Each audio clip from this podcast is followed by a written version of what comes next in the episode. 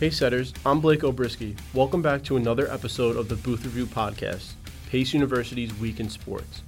On this week's episode, we'll be recapping another weekend of spring sports, as well as preview some upcoming setter matchups and other Booth Review content.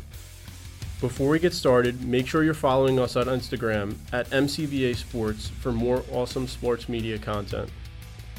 Baseball spent their weekend in Massachusetts, where they played a three-game set against AIC.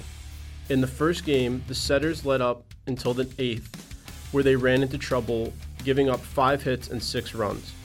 The boys would go on to lose 9-5, but it certainly lit a fire under them as they were firing on all cylinders on Sunday. The Setters plated 32 runs across their doubleheader, winning both games to improve to 14-11. Game 1 featured an 11-run first inning and another incredible pitching performance from Patrick Gleason.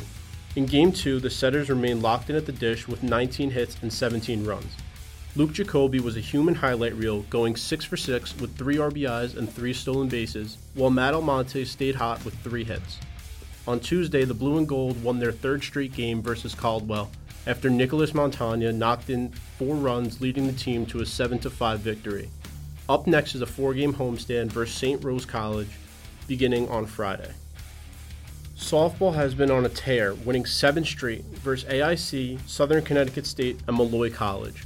In Game 1 versus AIC, it was once again Giselle Garcia leading the way for the Setters as she punched out 17 across 7 innings while allowing only 1 run and 2 hits. Game 2 was no different as Ana Acevedo tossed 6 innings, allowing 1 run and striking out 7. The Setters scored 6 in the 5th with RBIs from Brianne Shea and Jade Alvarado, as well as Jenny Gordon and Sammy Swenson. On Tuesday, the Setters held Southern Connecticut State scoreless in both games with more dominant pitching from Garcia and graduate pitcher Mackenzie Garrick. 7 players tallied RBIs in Game 2, while every member of the lineup recorded a hit. The Setters then returned home on Wednesday to take on Molloy College, where, you guessed it, Giselle Garcia earned her 7th straight complete game gem. Garcia sits at 10-3 on the season with a 1.43 ERA and 109 strikeouts in 93 innings of work.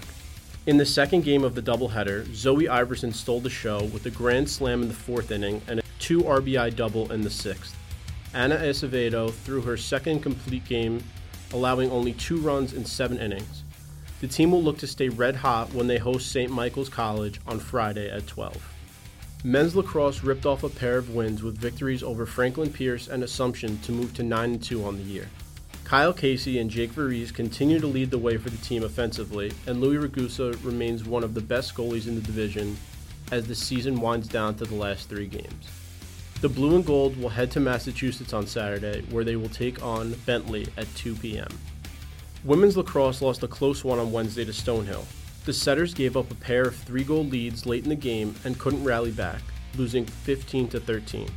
Angelina Porcello and Jolie Araro served as bright spots for the team, scoring 4 goals apiece. The Setters will look to rebound against St. Anselm on Saturday at 3. Booth Review has been fortunate enough to have some great behind-the-scenes looks into sports media from some of our alumni on our Instagram stories. If you want to get an in-depth look at what it's like to work with pro sports teams like the Knicks, head on over to our Instagram page at MCBA Sports and click on the Alumni Takeover Archive. That's all for this week's episode. Tune in to next week's episode for more Pace sports news, and thanks for listening. I'm Blake Obrisky, and this has been the Booth Review Podcast, Pace University's Week in Sports. Music for this podcast is Burn the World Waltz by Kevin MacLeod, available under the filmmusic.io standard license. Booth Review is a project of MCBA Sports. More information at boothreview.blogs.pace.edu.